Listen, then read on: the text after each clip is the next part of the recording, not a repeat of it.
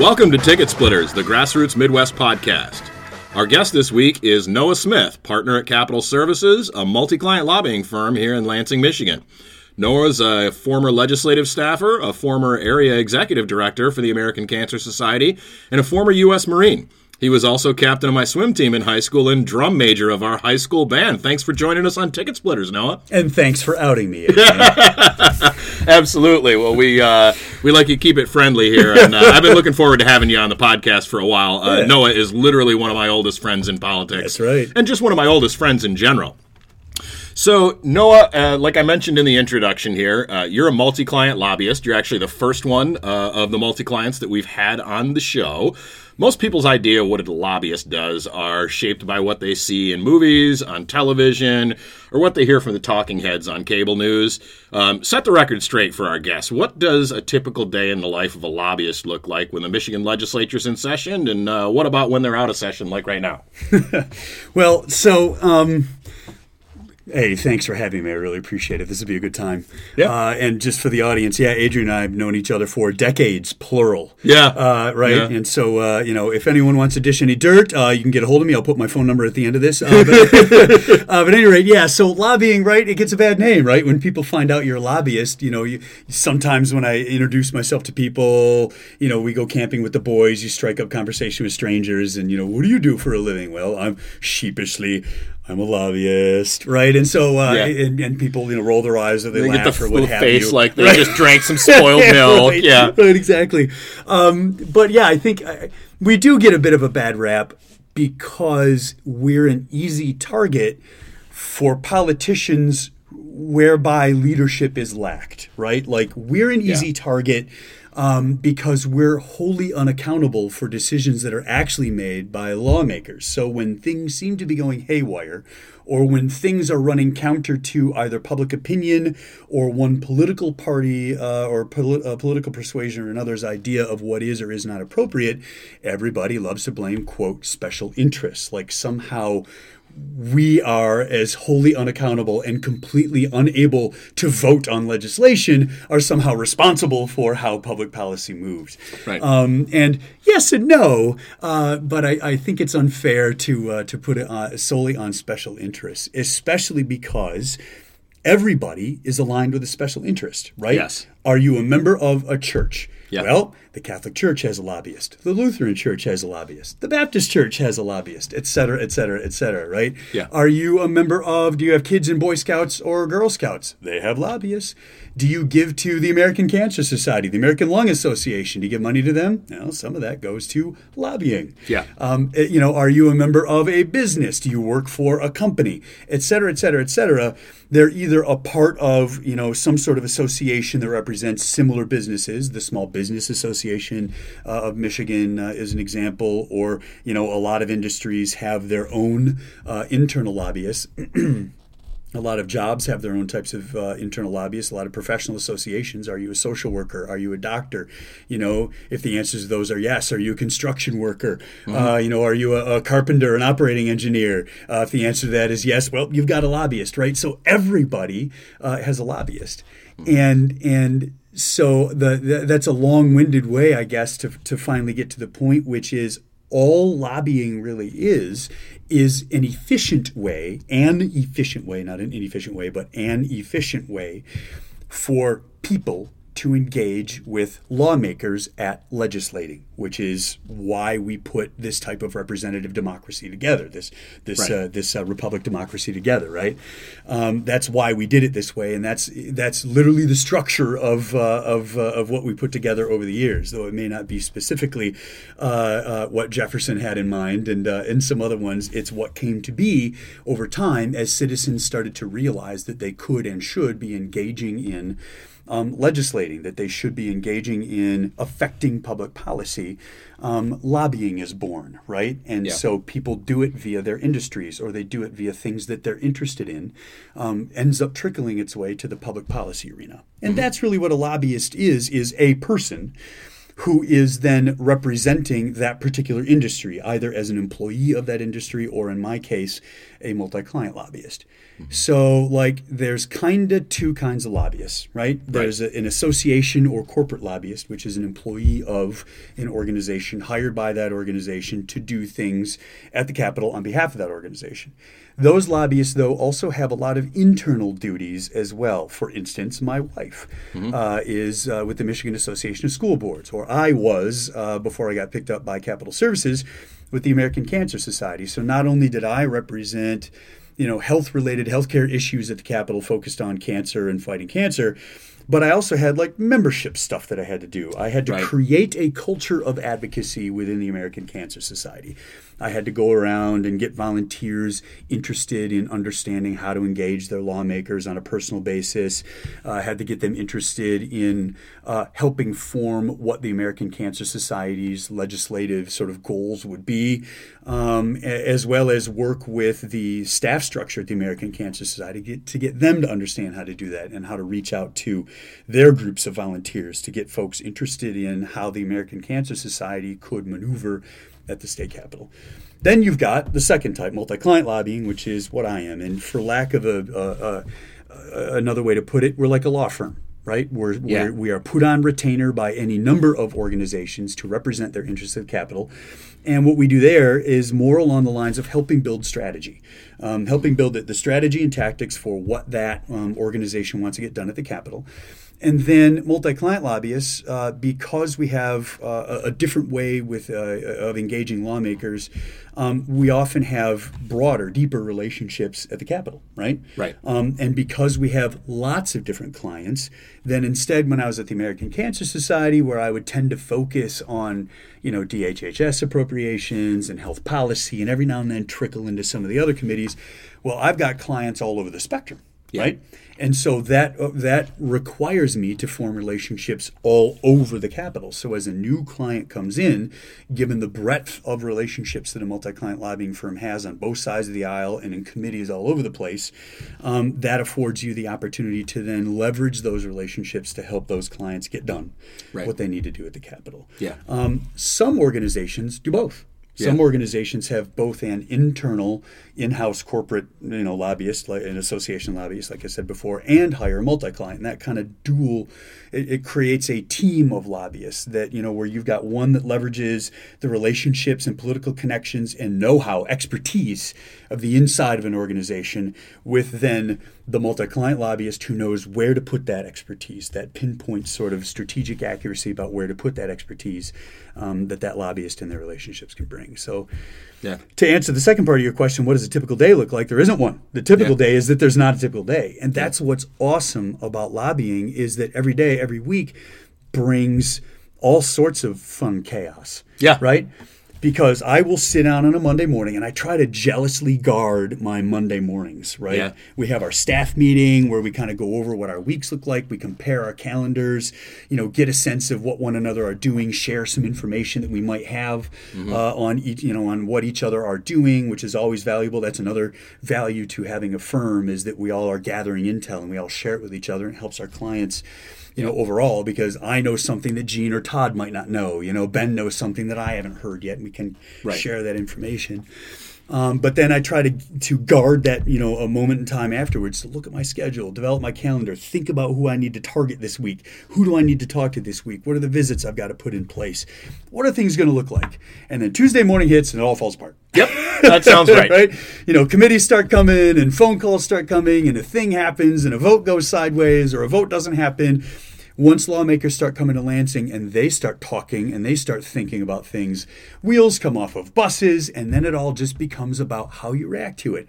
How do you, from 10,000 feet, look at the mess that's been created, look at that upside down, scattered puzzle, and start putting pieces together, thinking about, okay, well, that's connected to that, and that's connected to that, and, and finding that's the stimulating thing about this. And that's the, the neat thing about the job is how do I sort of create order from that chaos and still, when they're in town, take advantage of that to, to try to get done what I got to do. It's it's fun and stimulating and weird. Yeah, yeah, and that was um, that was certainly my experience when I was a lobbyist. Um, you know, I I always use the analogy of um, to to teaching. So prior to being a lobbyist and a legislative staffer, um, I taught uh, college students, and mm-hmm. I always compared it to teaching first year undergraduates. Yeah. Right. Um, uh, part of your role is to educate people around issues. Um, you know, especially in the term limits era, yeah. Um, lawmakers don't necessarily have the deep subject matter expertise that they did 30 years ago, mm-hmm. Um, and so they need to be educated on issues that they may never have thought about before. Yeah.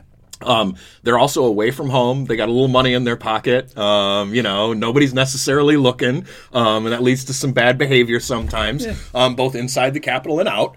Um, but you're right. I think the um, the half controlled chaos was one of the uh, the really appealing things about being a lobbyist.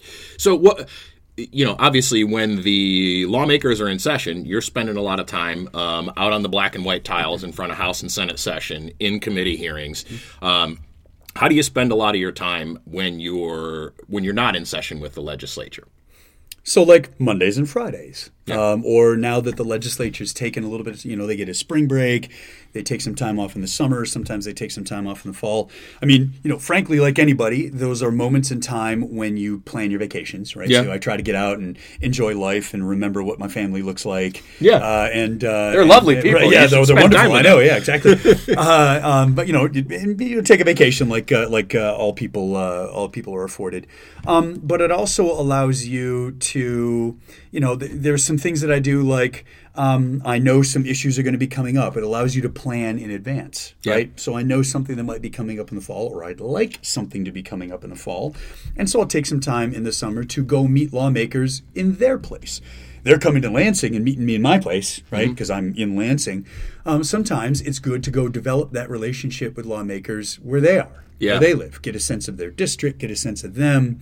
It's a it's an informal time to have a little bit of in depth time with them, get to know them as people because they are people. Yeah, um, you know they are human beings. Um, they're not just chips on a board, right? Mm-hmm. Most of them. but you know, they are human beings and you want to talk to them and get to know them and what are their likes and dislikes. How do you meet them at that personal level? Get them to know you and build that level of trust. And I think that a lot of things that would go on at the Capitol is built on trust. It's easier to do something for somebody you know. Yeah. Right? It's why do you not give money to total strangers on the sidewalk all the time, right? Well, because I don't know what you I don't know what you're doing with that. You know, right, I, yeah. I don't have any accountability for that. But when somebody knows, you know, when somebody you know comes up to you and says, "Can I have twenty bucks?" Well, yeah, sure, dude. Yeah, right. Like it's easy to do something for someone you know. So you take that little bit of time in the summer, um, or over spring break or in the fall to think a little more strategically about what you want done to help shape what it is that what you want done you know, the news cycle is slow. So if you are lucky enough to be working with associations that, that have a media presence to try to get some interesting articles in the paper and op ed pieces done over the summer because the news cycle's slow to start to develop this sense of public taste uh, mm-hmm. about what you're doing and help drive a narrative about what you're doing or what you're trying to stop. Yeah. Um, and then again, to meet those lawmakers where they live um, and, and not only develop that relationship, but it gives you a little bit more time to kind of talk through an issue and get them to embrace it, get them to understand it, or at least your point of view. Yeah. Yeah. yeah. So that's it slows things down a little bit is really the it's things change and and there's still plenty for me to do in a day. It's the pace that's different. Yeah. Right?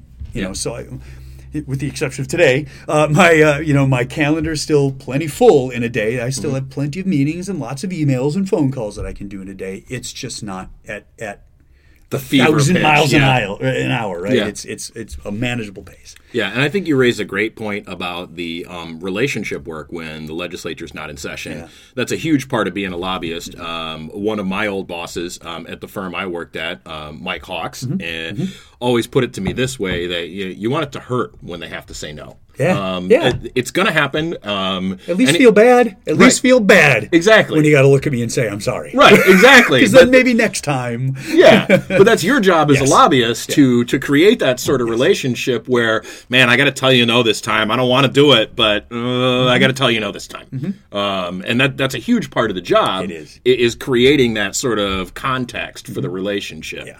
Yeah. So, um, well said. What type of clients does your firm typically work with, um, and and how do you and your team help meet their needs, sort of bring value for them? So, Capitol Services was founded uh, in 1986 by Ellen Hoekstra and Daryl Tennis. Um, and it was founded at the time because uh, lobbying had been around for a long time before that, and in Michigan, some time before that. Um, but a lot of lobbying at that point was really focused on, you know, corporate lobbying. Yeah. And Daryl and Ellen both came from unions. Daryl from the AFL-CIO and uh, and Ellen from uh, the American Federation of Teachers. Um, and they saw that there's a real gap in multi-client lobbying in nonprofits. And uh, and uh, some of the labor unions, especially some of the smaller unions, and so they created a lobby firm to kind of give voice to organizations that that used to not be able to compete at the Capitol with the size and power and longevity of corporate lobbying. And that's Yeah. why Capitol Services was founded. And so we've long tried to maintain at least some of that flavor um, at Capitol Services. We still like to represent nonprofits. We still like to represent labor unions and smaller, you know, professional associations, um, you know, that just don't have some of the weight that some of the much larger ones that have been around uh, a lot longer do.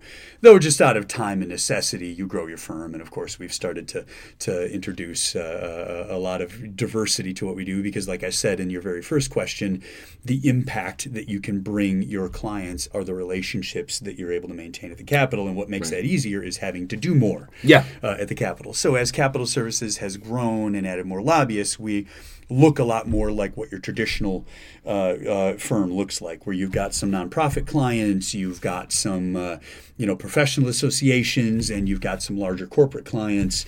Um, sort of a blend of what things look like, but we still do like to focus on that niche to the extent that we can at Capitol Services that we started with low these many years ago Yeah. um, to kind of give voice to to to uh, to some of those smaller uh, nonprofits that typically don't have them and that sometimes can't afford.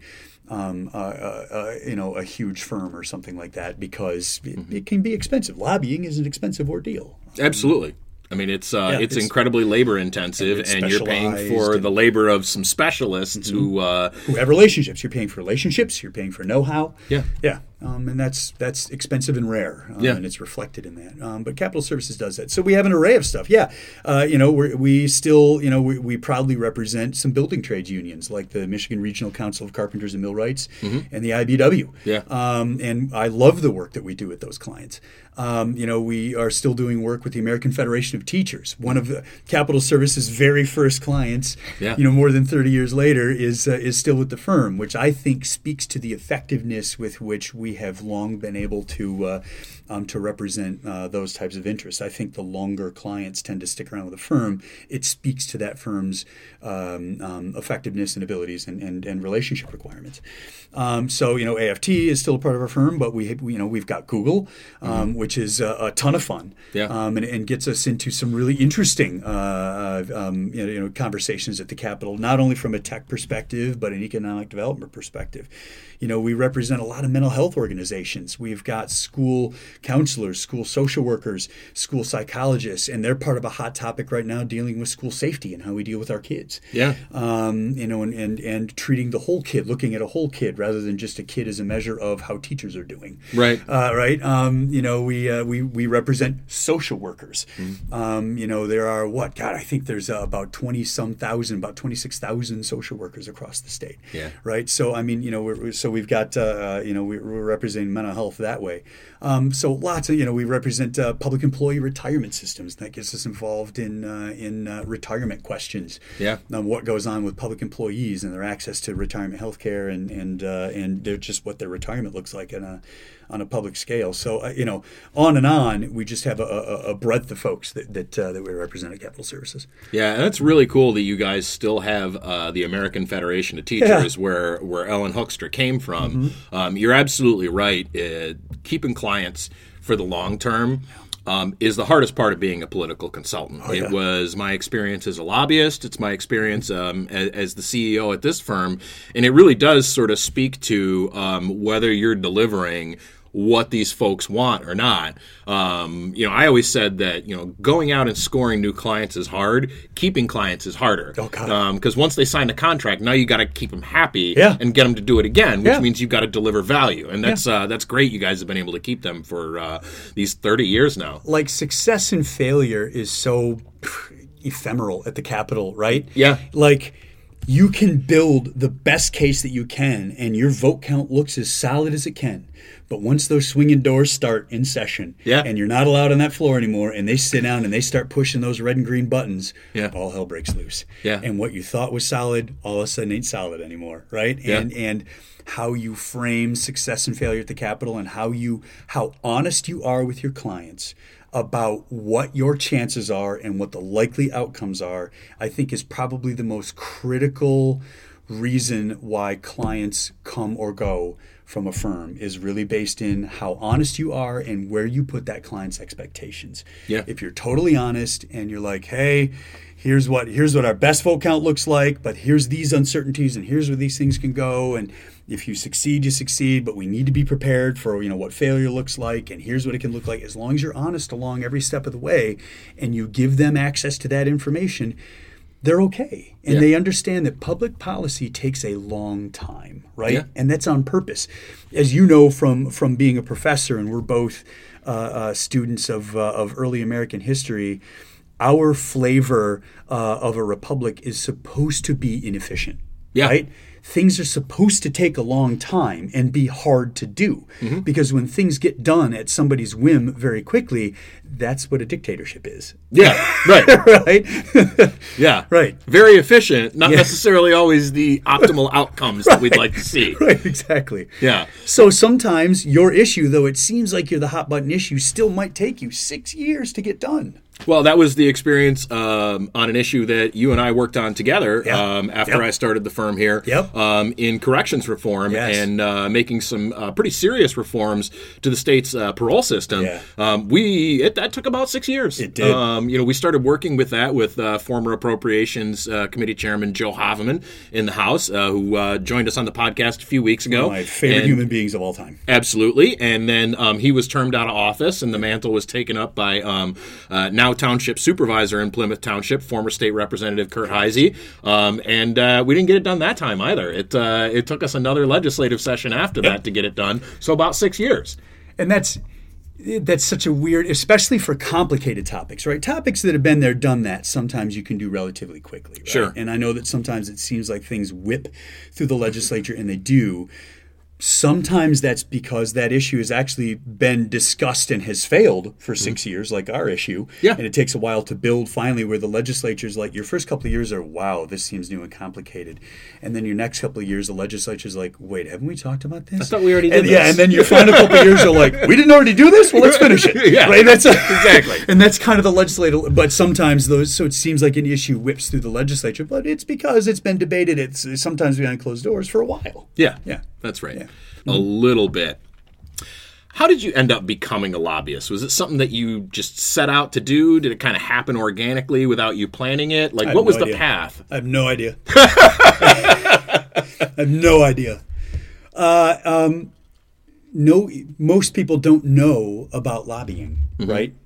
And or have an they either have they have like we started this with a tainted view of what a lobbyist is, or just no idea that lobbyists exist. Right? Right. There's this nebulous special interest, but lobbyist hasn't quite trickled down to mm-hmm. to most folks' understanding. So you know, no kid in high school, unless they have a parent in the system, wakes up someday and says, "I want to be a lobbyist."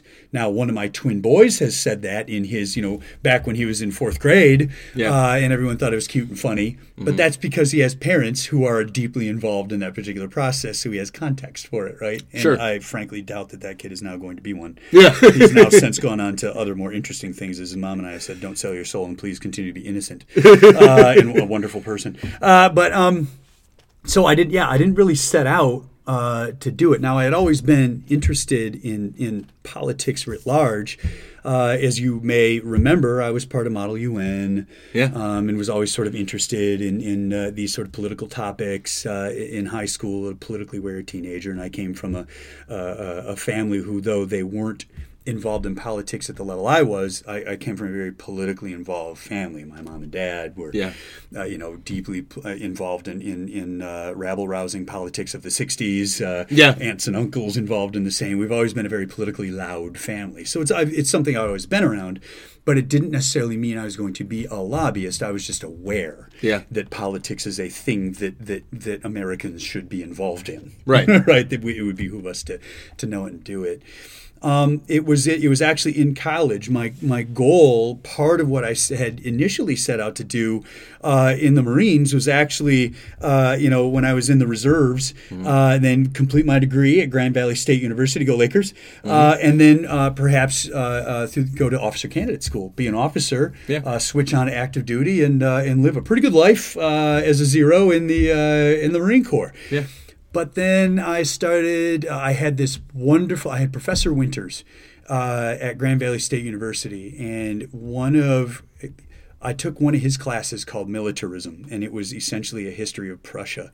And Love it. Oh, God, it was Sounds great. to this day one of my favorite favorite classes but it started getting me even thinking about this kind of stuff and though dr winters himself uh, was actually a terrorism expert uh, and and after um, after 9-11 uh, I, I was proud to see that a professor that i had at grand valley was consulted on a national level about what we should think and do Yeah. about this kind of stuff but my involvement and, and he was also my academic advisor Helpful. And so he started steering me, given our deep conversations together Mm-hmm. in his uh, advising office, towards, hey, I really think you might want to check out this degree we have here at Grand Valley called public administration. Let me Mm-hmm. tell you about it.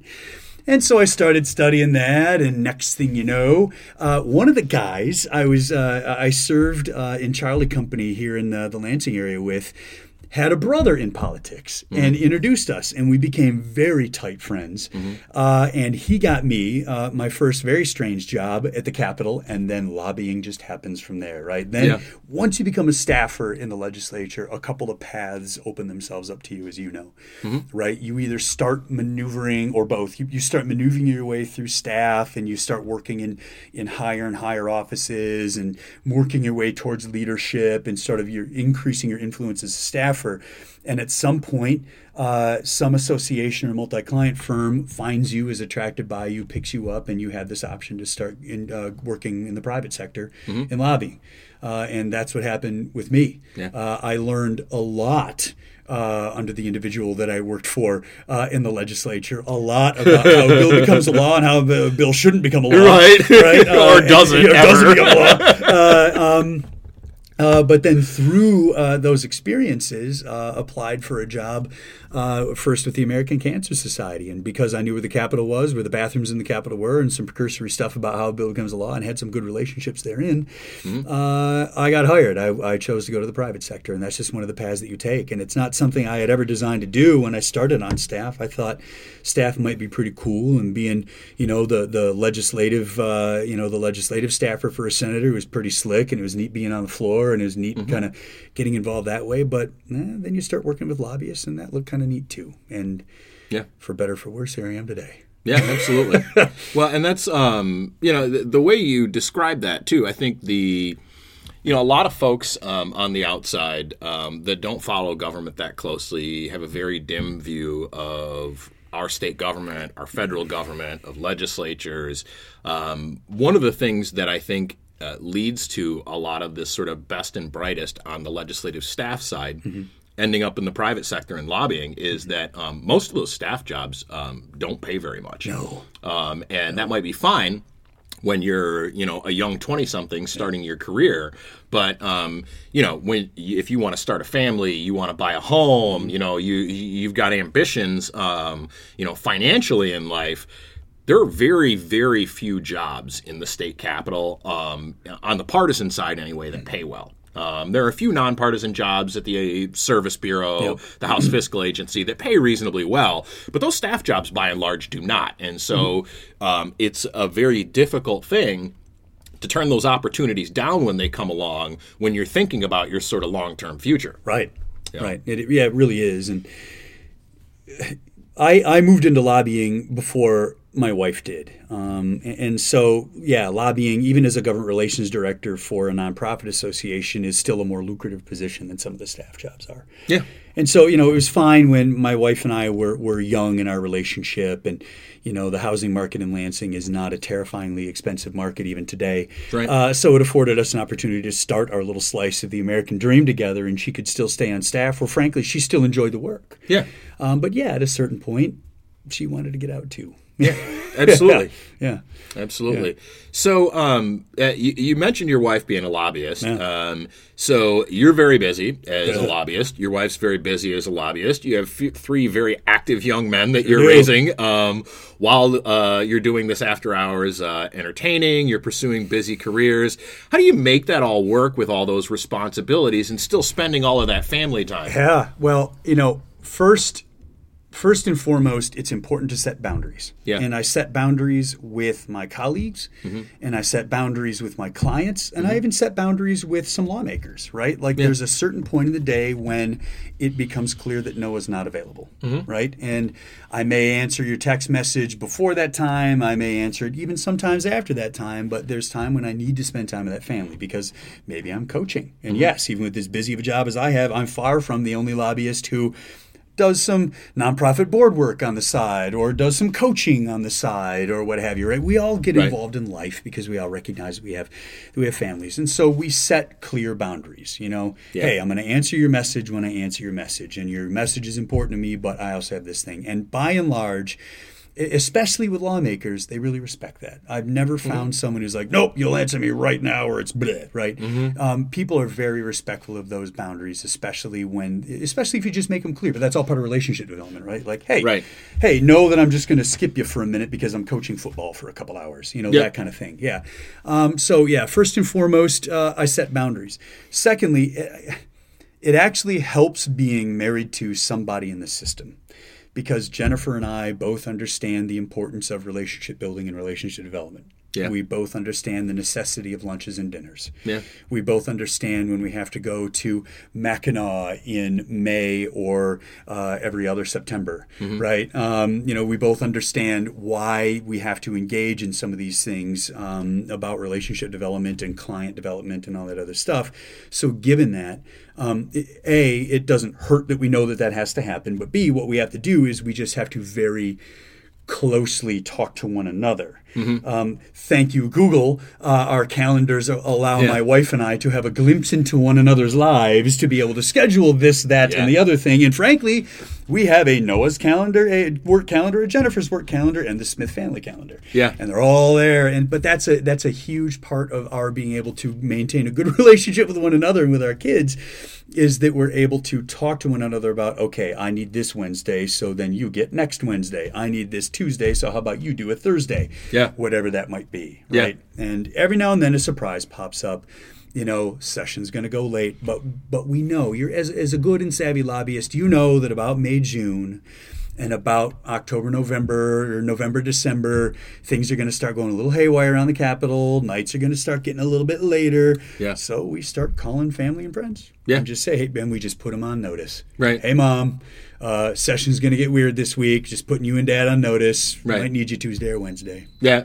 Yeah, your, your, your parents seem to enjoy their grandbabies, so that They does help. sure the free do. child is not bad. That's right. Yeah, exactly. and we don't do it all. And sometimes Jen is able to leave the Capitol because she just doesn't have an issue that's up. Sure. Sometimes I am because I can be like, hey, Todd, you know, we're Right. both working on some union issues. So I might be able to say, hey, Todd, watch this for me for a minute. Yeah. Or, you know, at Capitol Services, we all have sort of a primary and backup system. So Ben might be like, hey, Noah, I got to duck out for a couple hours on this late session night to, you know, go put Catherine through a ballet class really quick. Do you mind watching A, B, and C? Yeah, sure, man, I got it. Right. And that's uh, going back to that first thing. That's why we have that staff meeting. We Yeah. kind of know it. We know enough of what one another are doing that I can take it for a minute Yeah. until they kind of come back. So there's ways to manage these busy schedules. It just requires heavy communication. Yeah, so it's not that different from. Um, it sounds like from um, you know managing life in politics Mm-hmm. uh, in general, right? You plan until you can't plan anymore, Yep. with the understanding that the plan's going to fall apart. Yes. but the more we have it planned out, Right. the less it's going to hurt us when the plan falls apart. No plan. no plan survives first contact with the enemy. That's right.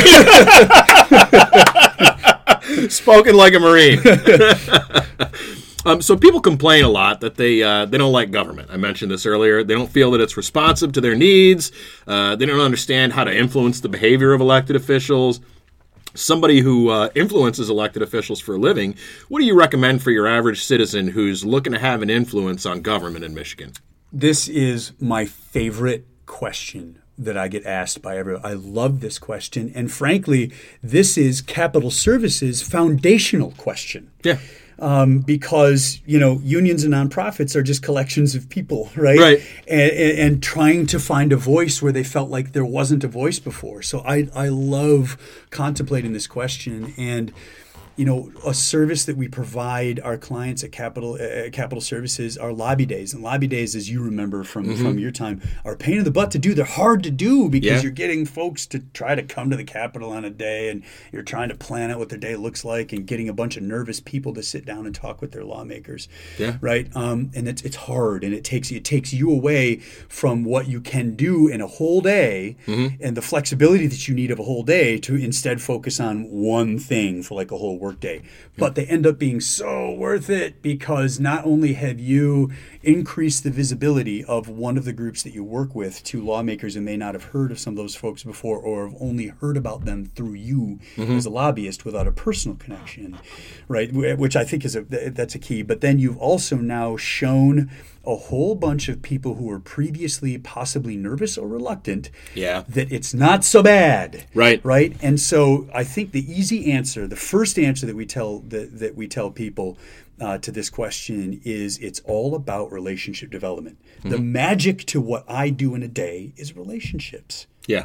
and so relationships I, it's it's such a key to what we do uh, again you know we, we talked about it earlier uh, it's easier to do something for somebody you know Yeah. and so all you got to you know lawmakers get there because of people Yeah. right so all you got to do is just remind a lawmaker that you are people Yeah. So we tell people that it's important to develop a relationship with your lawmaker, um, and there are several ways to do that. The easiest way um, is to call your lawmaker and actually get asked to put on their email list, and they're going to email you a little newsletter uh, that tells you about what they think is important going on at the Capitol. But the key to that newsletter is look at when they're going to be doing their office hours in the district. There is not a single lawmaker in Lansing that doesn't hop all over their district uh, every Monday, Friday, Saturday, Sunday, doing some sort of in district coffee hour or two or three, right? As they skip around their district to meet the people. And every lawmaker in Lansing has the same like five people show up to their coffee hours, right? Yup. And it's like the same four retired dudes who they got nothing else happening that day, so they'll go sit down and they're all going to whine Drink about, free like, coffee. Yeah, Yep. Drink free coffee and like my curb heights are too high and Mm-hmm. these damn fireworks and you know I don't know dogs and I don't know the crops and I don't know. I wanna raise you know, goats in my yeah, backyard. Right, exactly, right. I know. Like, right. So it's so the same people show up and talk about the same stuff, right? And then and then that one person always shows up with things that actually aren't things that a state level lawmaker can do, right? Like what Right. are we going to do about this? Job? How are we going to overturn Roe v. Wade? Yeah, Or- right, exactly. I want to go to the moon again. Yeah, right? exactly, the but moon what- shot. talking- Right, Perfect. talking to the wrong, talking to the wrong dude. So when somebody new shows up Yeah. with some new idea uh, and some new relationship, what do they take interest in you? Right? Yeah. Because you're this new thing and this new idea. So what we always tell people is go to those coffee hours and talk about that group you're involved with. Yeah. If you're a carpenter, sit down with your lawmaker and say, hey, this is what I do for a living, and we need more of us because there's a shortage, and we make great money, and an apprenticeship is also a job, and blah blah blah. Get them excited about it. Um, you know, if you're a social worker, we, I, you know, I love telling them that. Like, invite them to where you work, invite them to your clinic, let them Yes. see what you do. Talk every day about the type of clients that you see, and say, let's really talk about mental health issues, right? Right. and talk about because what that does is it takes these nebulous issues that lawmakers are trying to solve and they make it personal not just to a lobbyist but they make it personal attached to somebody in their district Yeah. and you find as we talk to folks um, about developing developing relationship with your lawmaker that when you meet them at that human level when you meet them outside of lansing out from behind their big wood desk and their big poofy black leather chair Yeah. when you meet them in their district when they're in you know a short sleeve shirt and jeans Mm-hmm. um, and, you know drinking coffee over a plate of bacon right? That all of a sudden it humanizes them to the constituent and the constituent to them. Yeah. And so you meet them at that human level and all that first step of a relationship building is is just sit down with them and say, "Hi, my name is Joe and here's some here's some issues that are important to me. Yeah. Here's what I do for a living and I just want you to I want to give you a glimpse into my day." You know that's that's exactly right. And you, so you brought up the lobby days, and um, you know those are those are like you said a great entree for people who are involved in some sort of professional association with an issue to make that initial contact, um, to sort of dip their toe in the water a little bit, um, and not be on their own. Um, which I know is intimidating for a lot of people. Um, although, really, um, you know, your average citizen should not be intimidated by state lawmakers Nah. at all. No. Uh, they they're largely not intimidated. No, in fact, they are they are more excited about you having taken time out of your day to come to Lansing, which means you had to find daycare for your kids, Mm-hmm. Right. and take a day off work from your job to come meet them at their place than you might be to meet them. That's right. yeah, your, your very presence is a measure of Yeah. intensity of Yeah. feeling about an issue That's right. for the reasons you just said, right? Yeah. If you're from Traverse City and you came for a lobby day to Lansing, that means you drove three and a half hours down here. You had to figure out what to do with your kids. You had to take the day off work so you're not earning money. You care enough about that issue that you showed up all the way in Lansing. That's going to get noticed. They are Um, wrapped. Absolutely. And so, like, let's say that, you know, some other advice. Let's say that people don't want to meet them at the coffee hours. They don't know what they want to do. You know, in the write a letter. Now, not, you know, in the modern era, we write emails. Right? Mm-hmm. so, email your lawmaker, right? If, if you're even nervous to meet them at their place, email them with information about you and a thing that you are concerned about. But when you do that, make sure that you ask for something in that email, ask for a response Yes. on an issue. If you just email them and say, "My name is Noah, and I'm a social worker, and I want to tell you that you know mental health parity is a big issue for me, and here's why," you're going to get the canned response. Thank you. Take your issue under advisement. We really value input from our mm-hmm. issues. Blah blah blah. But if you say, "Will you please get back to me with this answer to the, an answer to my question?" and here's my question, that forces them to.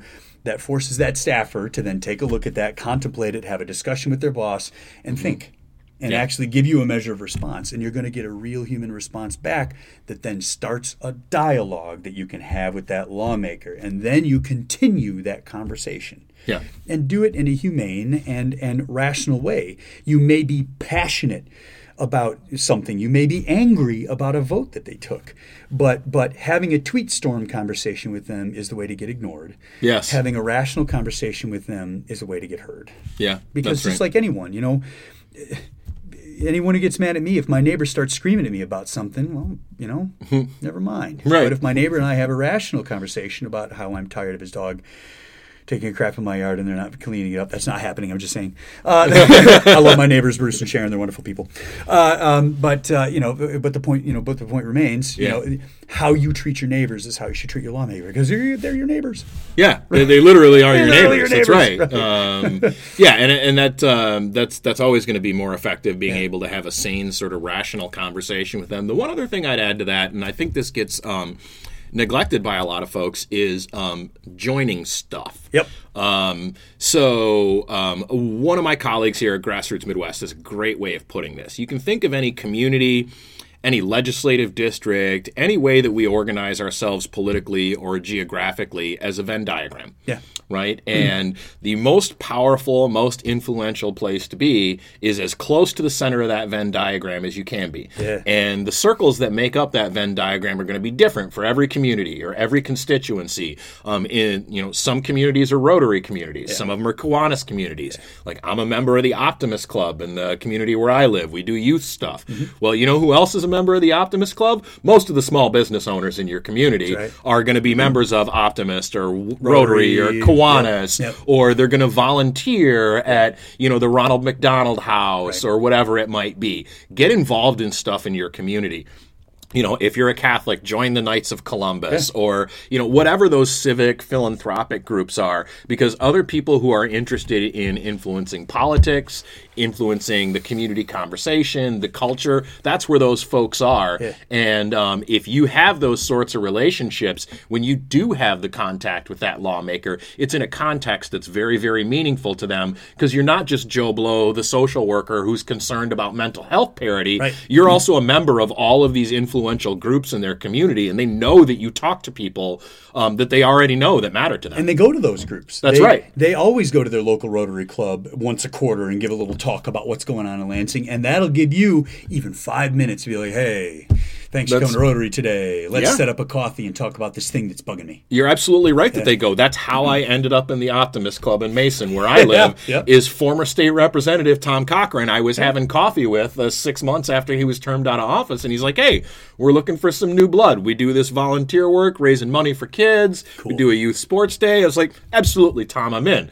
Well, that guy was a state representative for the last six years. Right. I know he was going to every meeting. Sure was. Um, Yeah, You know, and so were all of these local small Yeah. business owners. So join stuff in your community. Absolutely. Be be part of the community conversation, and that's only going to amplify your voice Yeah. um, when you want to make that contact. Yep. Um, so we like to end every episode of Ticket Splitters um, with what I call war stories, um, funny or amusing tales from the campaign trail, the world of politics and government, and. Uh, I know you've got some of these. I know some of the people that you have worked for in the past. Um, so why don't you edify our listeners a little bit with uh, with tales from the political underbelly?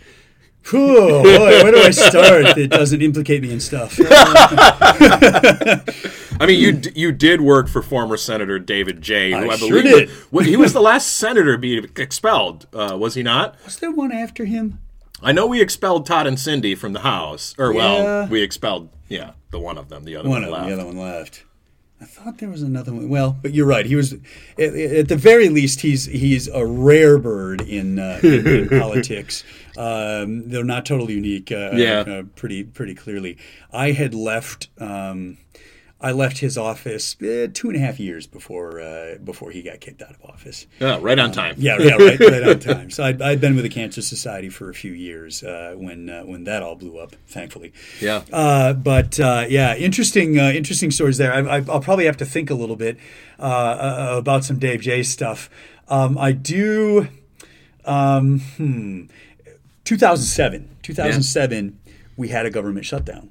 I remember. I, Right. I, I helped shut her down. Yeah, and we had uh, we had Bishop was majority leader. Mike Bishop was majority leader. Yep. Uh, Andy Dillon was Speaker of the House, and Governor Granholm. Yeah. Uh, was the governor, and and the issue on the table to prevent the government shutdown, the, the the issue that was stopping the budget in its tracks, was income tax increase. Yeah. as I recall, and it was one of the so. It it started on a what was that? A September? It was September. Yeah. as I recall uh, August into September, and uh, um, it, it started on a regular Tuesday session, and it started going, and it started going, and it went late in the night. And I remember they put the income tax vote up on the board, and they, as they do in the House, let the board open. Yep. And midnight approaches, and you know they close the board. They do the new prayer. They reopen the board at twelve ten or whatever it was, and it was open all day Wednesday until the next midnight Yep. and then Thursday, and then Friday, Yeah. and then Saturday, and Sunday, and Monday. And they're calling these special sessions uh, three weeks. Yeah. Was it two or three weeks that that went on seven days a week? And I remember I was just about three years into Capitol Services uh, at that point in time, and so we started doing budget watch in shifts. Yeah. And so a couple would go home and try to catch up on some sleep, and a couple of us would stay at the Capitol. Um, there is a conference room across, uh, in the north wing of the Capitol, uh, kind of across the hall from what is the Speaker's office, kind of across the hall and down, sort of near the near the rotunda. Huge table in there, and I remember at a million o'clock in the morning, having had even enough for uh, for this uh, for this hardened Marine, uh, and I went. I, I fell asleep for about two and a half hours under a table in a conference room on the dusty floor Yeah. uh, of uh, of the House of Representatives building. I had found out later uh, that that I had missed a, a little neighborhood party. It was a Friday into a Saturday, um, and my wife had gone over there. Um, and and had burst into tears in front of everybody over there. Well, we were keeping a secret from the neighborhood. Uh, she was pregnant with twins, and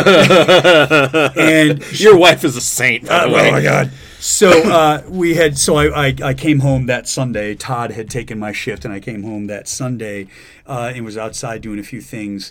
And my neighbor starts looking at me very expectantly. Mm-hmm. I'm like, "Hey, What's up? And they said, Well, we think something's up. Is your wife okay? Because she uncharacteristically sort of started bursting into tears. And after about 20 minutes of beating around the bush, I'm like, All right, you can't tell anybody, but. Yeah. yeah. So, yes, I was leaving my poor, burgeoningly pregnant wife uh, you know, for for uh, you know days on end alone because Isaac at the time was only about three years old. Right. Yeah. So she's not feeling that good, and Isaac was bonkers because I will tell you that three year old everyone says terrible twos lies. It's Yeah. three. Yeah. Yeah. Three year olds are the worst. So he was being just a three year old, and she had had enough, and Right. so yeah, that was a that was an interesting moment. That was a heck of a thing where that. Um, uh, that particular fight over the uh, um, you know over the over the income tax and and yeah I mean we're sleeping on floors Yeah. we're sleeping in those uh, uh, in the in the balcony Mm-hmm. um, you know in the gallery of the House and Senate uh, it was nice and cool lobbyists would just curl up and sleep for an hour or two Yeah. Absolutely. I remember. off in uh, the corners I remember one of those evenings where a um, the speaker put a call of the House on, and uh, members were trying to hide because Mm-hmm. Yes. um, for those who don't um, follow the legislature in Lansing, um, when a call of the House gets put on, um, the members are required to be um, in the House chamber, um, and they shut the doors. They're not allowed to leave. Um, and so I actually ended up um, hiding um, a Republican um, state representative, uh, former Representative David Law, um, in the appropriations Yeah, office yeah. for a few hours so that he could sleep on a flat surface That's right. instead of uh, the chair at his desk um, because nothing was happening on the floor. The call of the House was essentially just a way to torture members at that point Right. to try and wring votes. Right, that's them. what it was. Like you, they shut the doors; they can't come or go. Right. right. They stop making coffee, Yeah. and then you just sit there, and they turn the heat off Yeah. or the, the air off, and you just sit there and sweat. Yeah. they try to sweat it out of you. I also recall during that budget shutdown that we had to send the state police to go find I- I was former ask you who that uh, was. former Representative David Palsrok, David Palsrok. was at a Michigan State University football game, and we had to send the state police to go find get him. I thought there was a northern Michigan one too that they had to send the state cops to go bring back. Oh, you know, I recall something about that, but I don't remember who it yeah, was. I don't either. Ugh, Yeah. sucks to get old. well, and on that note, I think we're uh, I think we're going to wrap the show up. I want to thank my guest Noah Smith from Capitol Services for joining us on this edition of Ticket Splitters. Thanks so much. Thanks so much for having me, man. All right, we'll talk to you next time, folks.